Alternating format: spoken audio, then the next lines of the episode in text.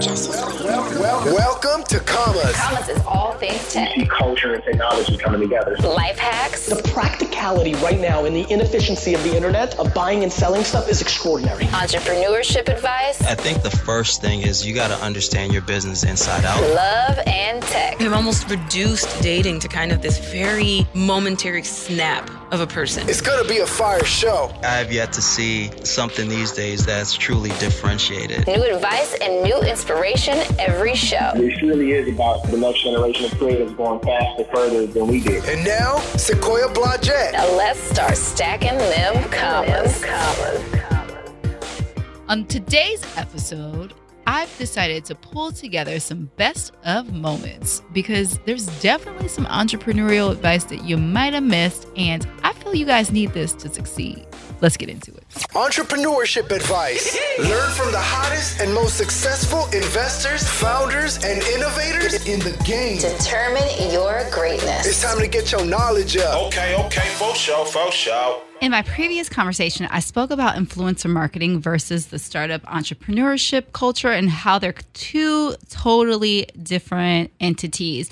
And I tabled the influencer marketing conversation. Now I want to pick that back up. So, some of you are interested in building a business around your personal brand, i.e., yourself. And this is when influencer marketing actually becomes a thing. So, first, I'm going to give you some specific tips on what you need to do in order to become a successful influencer marketer. And secondly, I'm going to talk about the best ways to approach brands to get them interested in spending money with you. So, First things first, let's talk about what exactly an influencer marketer is. And a lot of the times people feel like, okay, brands will come to me and they're like, hey, we want to pay you in order to market our product or service. But it's a little bit deeper than that, right? They're really just interested in you because they feel like you have a very specific niche that they want to connect their audience to. So, what you want to do first and foremost is you want to build a theme around your content. So, you want to make sure that whatever it is is authentic to you and that theme is very much in association with what brands could relate to. So, for example, if your theme is beauty, then you're doing a lot of beauty videos, a lot of informational um, videos and tutorials. You're doing a lot of things that would actually make them feel that you have the target demographic. So, essentially, I would say this you're not necessarily making content for brands in the beginning, you're making them for yourself. So, whatever that authentic voice that you have and that you're passionate about, that's what you're creating your content around. So, if that is beauty, then you're doing, like I said, makeup tutorials or you're doing different explanations on different beauty products. And essentially, what will happen is brands will start to take notice, especially when your audience starts to grow. So, make sure that you have a very specific niche so that they understand very clearly what vertical you're in and it doesn't get confusing to them, right? So, secondly, choose a social media platform that is your main focus. So, again, if you're into beauty, you're into natural hair, you're into tech, it depends on what that is and where that content specifically lives. So, a lot of the times, a lot of visual brands you'll see on Instagram, a lot of business type of brands you'll see on LinkedIn, a lot of advertising marketers, digital marketers you'll see on Facebook. So make sure you specify what specific platform makes the most sense for you. And then from there, start to grow your audience on that specific platform. Because what happens is when you put your audience in a whole bunch of different places, you end up spreading yourself completely thin and you don't get the type of numbers that these marketers, PR companies, the marketing agencies within the brand would be looking for, right? So you want to make sure that you've established enough of a following for them to feel like if they give you money, it's going to make an impact. From there, you want to create a consistent content schedule. So essentially, what happens is you map out when your content goes out. There are tools for this, like Unum, Later, just different tools that you can utilize in order to place your Instagram content. If it's Instagram, Hootsuite, Does Facebook. Um, I believe they do LinkedIn as well. So you want to create a content schedule so people will look for your content on a consistent basis. And that schedule will consist of days and times that you're going to post. And also, if you're going to use a tool like an, an um, or later or, or what have you, they will actually suggest times that you post as well. So it's super helpful. And the next thing I would say is definitely focus on quality over quantity. A lot of people think I'm going to post every single day, right? And that doesn't necessarily result in the quality of content that the brands may be looking for. So make sure your content is sharp, it's in focus, make sure there's not a lot of clutter, make sure that it's clearly and very specific about what you're trying to showcase in the content. If it's an outfit, make sure the background is either blurred out or on a backdrop that feels very seamless because what happens is you want to be able to attract the attention of the brand to what their potential product will look like on your page. So if they're looking, you know, and going through everything and they're like, eh, it's too busy, it's not coordinated enough, it's not clear enough, the content's not good, people aren't responding to the content, these are all things that they're going to look for, right? So make sure that you're consistent and cohesive with the quality and not just the timing of the post or anything like that you want to make sure that if that means you're posting less, like maybe you're posting two times a week versus five times a week, then you would do that and you would make sure that you're getting the quality versus the quantity. Additionally, engage with your followers every single day. So even if you don't post content every single day, you still want to engage with those followers every day, right? And that means making sure that you acknowledge that they liked your content, making sure you go back to comment on their stuff making sure that you comment when they or respond to their comments when they actually do comment, right? A lot of people feel like social media is very robotic and they treat it that way, but it's a social space, right? So treat it like that. If you went and you want to try to broker a relationship with a person, you wouldn't just be like, oh, hey, and like not say anything else, right? You want to have conversations. You want to make those conversations fluid and cohesive. You want to make sure that there is actually a build going into that and not necessarily just you trying to get them to engage with your content, right? So definitely engage with them as well. Next, I would definitely say leverage cross promoting to reach new followers. And what I mean by that is reach out to similar influencers that are in your niche and ask if you guys can collab. So essentially, I'll do a post for you and you'll do a post for me, and we will have access to each other's audiences. And that could be through IG stories, that could be on Facebook, that could be, I don't necessarily see that happening a lot on Twitter, but if you can figure out a way to do that on Twitter, sure. So I would definitely say reach out to different influencers in your niche and see if you can collaborate with them. So the cool thing about cross promoting is it requires no investment and it enables you to gain a credible introduction to new audiences on social media, which is something that sometimes you would have to pay for. So if you guys are equally yoked in terms of your numbers, then it could be a great collaboration and beneficial for the both of you. And what I mean when I say equally yoked is don't go for somebody who has a million followers if you only have a hundred thousand. Don't go for somebody who has 10,000 followers if you only have 2000 make sure that you're equal across the playing field because then it seems like a fair exchange versus you trying to basically benefit off of their audience and they're not getting the same value in return. Another thing is once brands start to pay attention because they will once you're starting to grow your numbers you make your niche very clear you will actually start to get some of these brands hitting you up in your dms sliding in dms and the thing is, don't take every single sponsorship that comes to you, right? I'm a, obviously tech, you know, entrepreneurship. That's a conversation that I have on my Instagram. And I've done a lot of marketing, social media marketing, influencer marketing. And I had a brand slide into my DMs and ask me if I wanted to do a wine.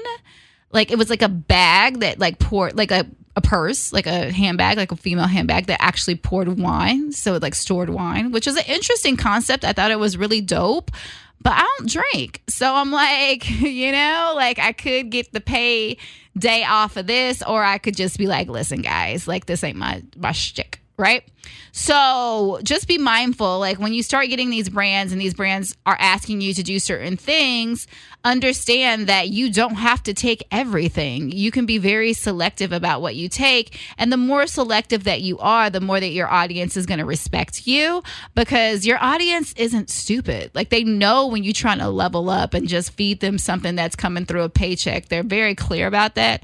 I mean, not to mention that you have to put hashtag ad on it. So it's not that much of a guessing game, but they're going to know that it doesn't relate to them. And then you're not going to get the engagement. And then the brand's going to be upset in the end. So just be mindful of that and make sure you're sticking to what's authentic to you.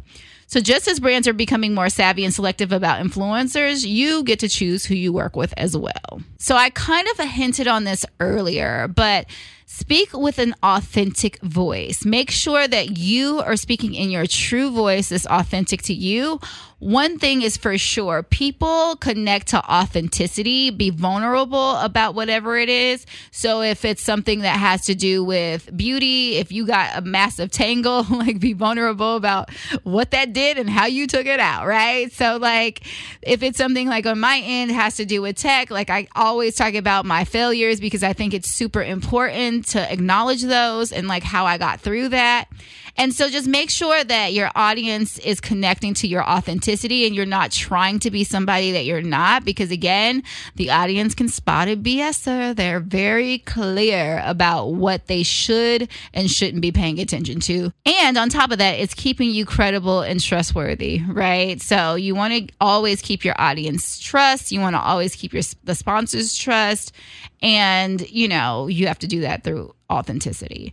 So next I would also say and we touched upon this earlier as well too, but just be consistent at all times. So not just being consistent with the times that you post and not just being consistent with the quality of work that you post, but be consistent with all of it, right? Because people are going to be used to seeing something come out and all of a sudden they just don't see it anymore and it's like out of sight, out of mind. And so if you're not consistent, it's very easy for you to be forgotten. So try to be as consistent as possible. And the way that you can do that, I said it earlier, is to schedule your posts and make sure that if you're out of town, you batch create content and you schedule that content out. So, what batch creating means is you create basically five to 10 pieces of content and then you schedule all of that content out. And so then you free up your time for the rest of the week to do whatever it is that you need to do, or if you're on vacation or if you get sick or what have you, you still have these pieces of content that you can push out. So that would definitely be one of the things that I would say is super important. So that's that. Okay, so let's jump into the best way to approach brands when you're ready and you feel absolutely comfortable.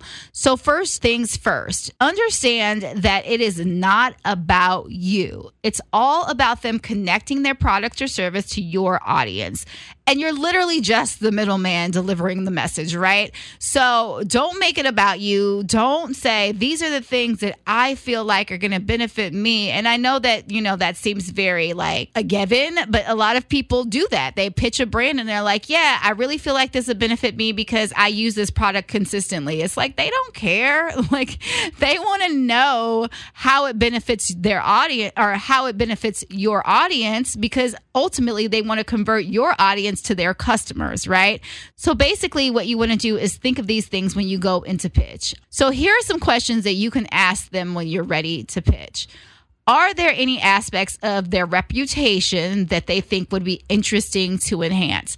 So, is there something that they've heard out in the social media hemisphere that they feel like by connecting with your audience that they can actually benefit from? So, for example, they feel like there isn't a ton of diversity within their company and they know that you are talking about tech and you have a very diverse audience, they may come to you and be like, hey, can you do a 30 second spot that talks about Google and diversity, right? If they're trying to connect back to getting more diversity within their campus or within their ecosystem. And so those are some things that you can talk about. You can say, hey, my audience is this and this. They're millennials between the age of this and this. They consist of this demographic. And I really feel like by you tapping into my audience, you'll be able to hit those diversity numbers that you're trying to hit. So that's an example of an aspect aspect of their reputation that they are trying to enhance, right?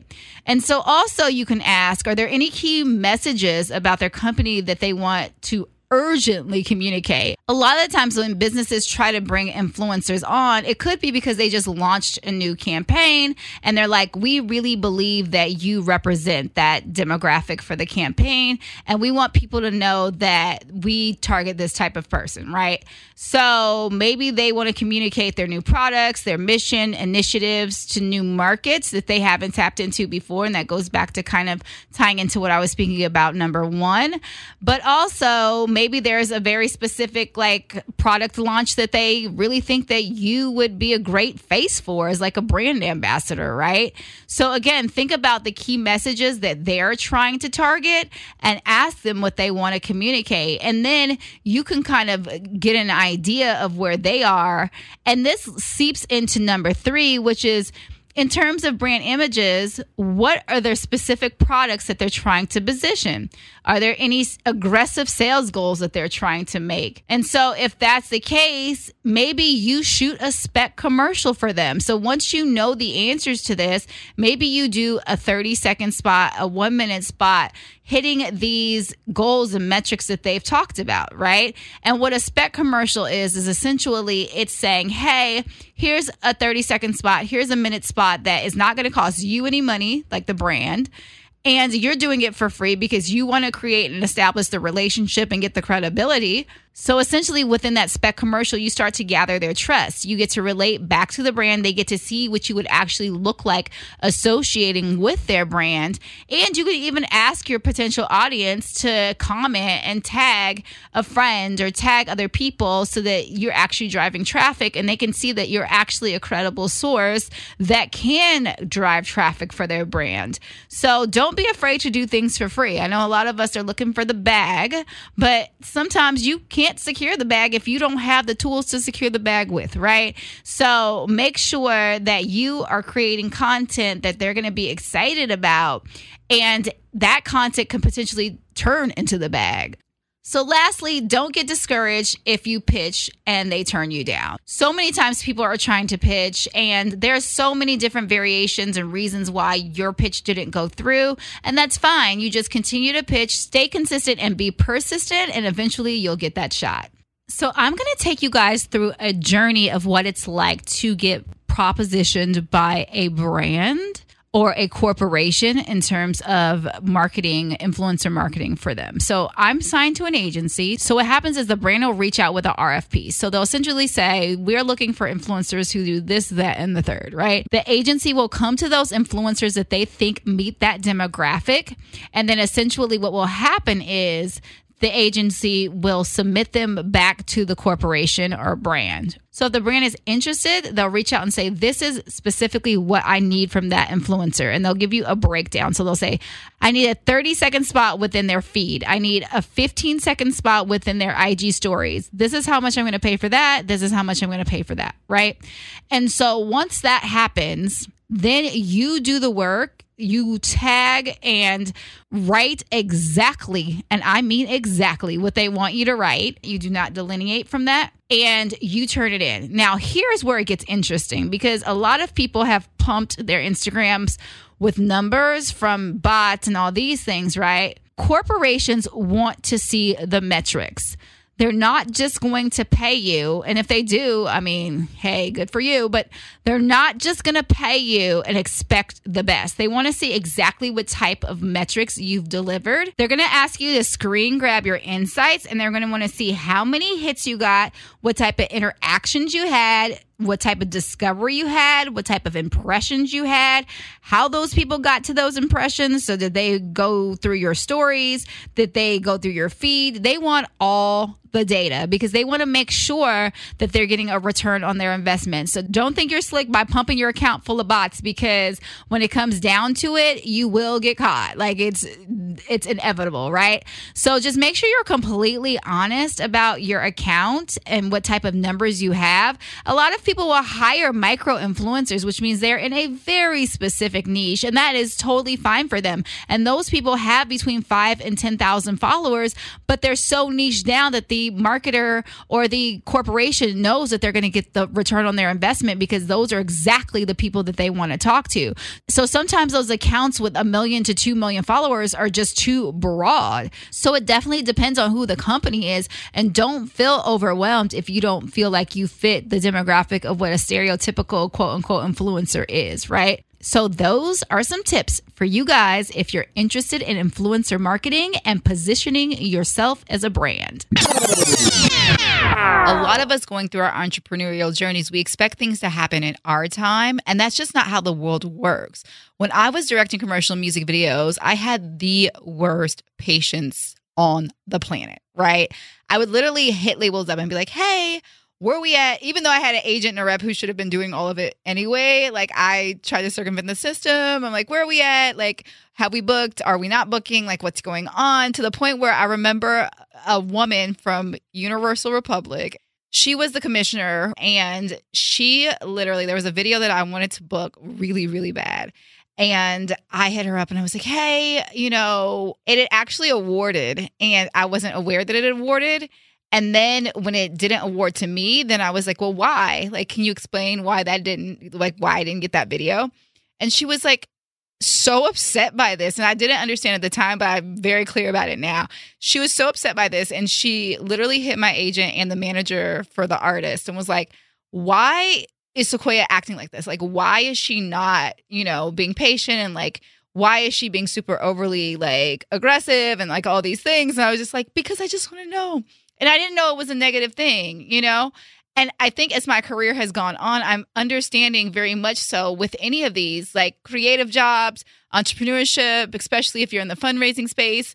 None of it has anything to do with one particular person. That person might be facilitating the deal, or that person might be the person who is awarding the job if you're, you know, obviously in the creative space. But there's so many chefs in the kitchen. There's so many people that you have to get a yes from in order for something to move forward. So, patience is an absolute virtue when it comes to entrepreneurship. I mean, this shows itself in everyday life in relationships, everything, right? Like when you're not patient and let things happen organically, and I can speak to this because I'm guilty of this too, things just don't happen the way that they're supposed to happen, right? And so, I really feel like having that patience and adapting that kind of mindset or adopting that kind of mindset will get you so much further than not being patient because when you're not patient, it comes off as super desperate, right? And nobody wants to interact with somebody that feels desperate. Like it lessens your value.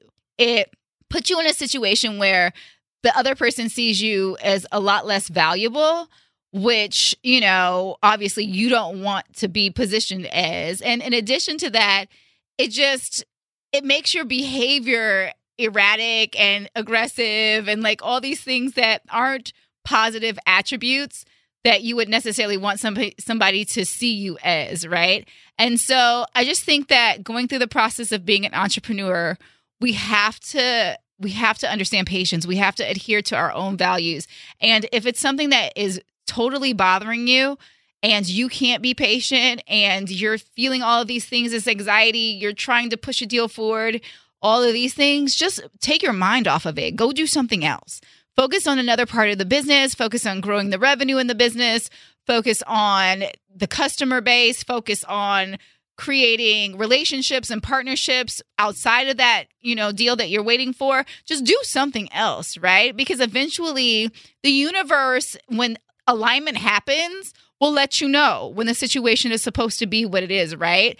But if you continuously knock, knock, knock, knock, knock, knock, knock, then they're just not going to answer. They're just going to be like, you know what? I'm good. Right. And they're just going to back away from the situation completely. So, my advice to any entrepreneur who's out there who's trying to grow their business is just really be patient and understand the dynamics of the relationship. And it's not about just that one person. Like I said earlier, it's a team effort, it's a lot of people making decisions. And once you understand that, then you're going to operate in a different space. So you don't want to operate in the space of scarcity. You always want to operate in a space where there's an abundance happening, right? So having that scarcity mindset is going to make you not patient. It's going to make you desperate. It's going to make you think that, you know, if you don't get this, you're not going to get the next thing, right? Or you're going to always have just kind of this I need to catch up. I need to catch up. I need to get to, you know, the next thing because it's not going to be there. It's just not a positive place to be. So I would say definitely understand that there's tons of abundance because there really is tons of abundance, like no joke. Like when you understand how much abundance there actually is, it's insane. So understand that there's tons of abundance, lots of resources, everybody has an opportunity if you do the work and if everything is in alignment the way that it's supposed to be the opportunity will present itself just like devin said in his story earlier. That was insane to me that he took two years two years to get that relationship with tesla right? And he has another relationship that's huge that he didn't talk about on the show but i know personally what that relationship is.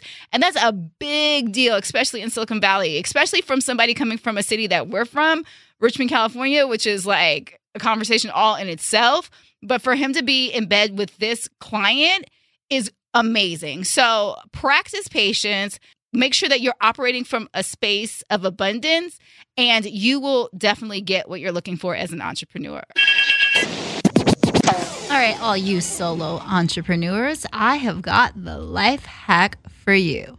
So you've heard of accountability partners, right? But have you heard of business accountability partners? So here's the thing when you're a solo entrepreneur and you're just starting out, you are responsible for everything. You are literally doing social media marketing, you're doing digital marketing, you're doing customer service, you are ad ops, you're biz dev, you're sales, you're every single position, right? So it's really easy to get super overwhelmed when you're in the process. But on top of that, it's really easy not to stay focused because you have so many things going on. So when you have an accountability partner, literally that person's there to make sure that you are checking off the boxes, right? So they're there to make sure that you're one on step to on par where you're supposed to be in terms of your goals and making sure that you're keeping track. They're there in essence to make sure that they are someone that you can bounce ideas off of because essentially when you're by yourself and you're creating a company you're just building and you don't have anybody to kind of reference and you don't have anybody to kind of look at it and say ah that might not be the direction you want to go in or just to give you feedback and not necessarily judge what you're doing but kind of to give you feedback and say okay maybe try this this way or maybe do this this way and the cool thing is, this person isn't necessarily a co founder, so they don't have any equity percentage in the company, but they have an equity percentage in you, right? So they're sweat equity and they're investing their time and their energy to make sure that you accomplish all of your goals when you're looking for an accountability partner, what you really want to do is make sure maybe that that person is working on a company as well. And it's not necessarily a one sided relationship because the last thing somebody wants to do is be accountable to you and they're not getting anything in return for it. So make sure that maybe they're working on a business themselves. Maybe they had a business in the past and they're working on another business. You don't want to mix it up with a mentorship position because essentially then that person is kind of like overseeing what you're doing. Essentially, you guys want to be valuable to each other. So set a time every single week that you guys meet. You have a conversation about what you got done the previous week, maybe some feedback on the goals that you guys set, and then set a new set of goals and continue to do that throughout the entire week's process. And in some cases, people set their goals and then they'll work on whatever they need to work on for the hour that they're with their partner, and then they'll go about doing something else.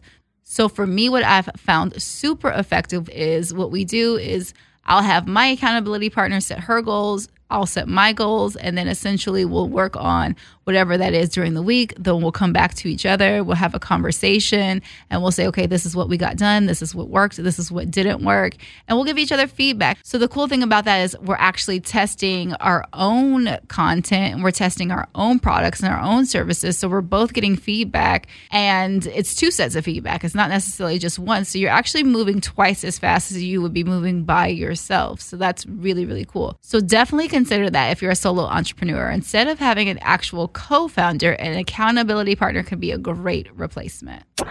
This is the plug. You know who's the plug. It's time to get caught up on the hottest in tech. Keep it locked, you heard? With Sequoia Blodgett. I see you, little mama.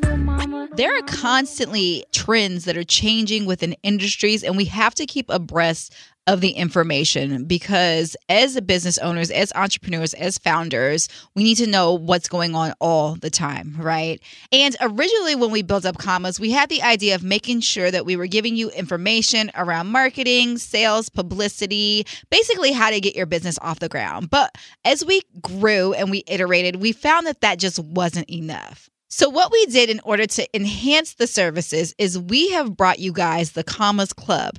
What the Commas Club is, is, is an entrepreneurship community and support system for founders. So, think about it like this when you start a business, you don't have a lot of capital and you go into it. Sometimes you have a co founder if you're lucky, many times you're a solo founder. And you go through this process trying to build this business, and you end up being customer service, you end up being marketing, you end up being of these titles which don't allow you to focus on the main title in order to grow the business, which is the CEO. So, what we've done is we've given you guys that opportunity through our platform where you can enroll onto the site and essentially we're your team until you can afford to hire one. If that sounds like you, reach out to us at commasclub.com. In order to keep the community exclusive and effective, enrollment opens a few times a year. So, go ahead and join our waitlist.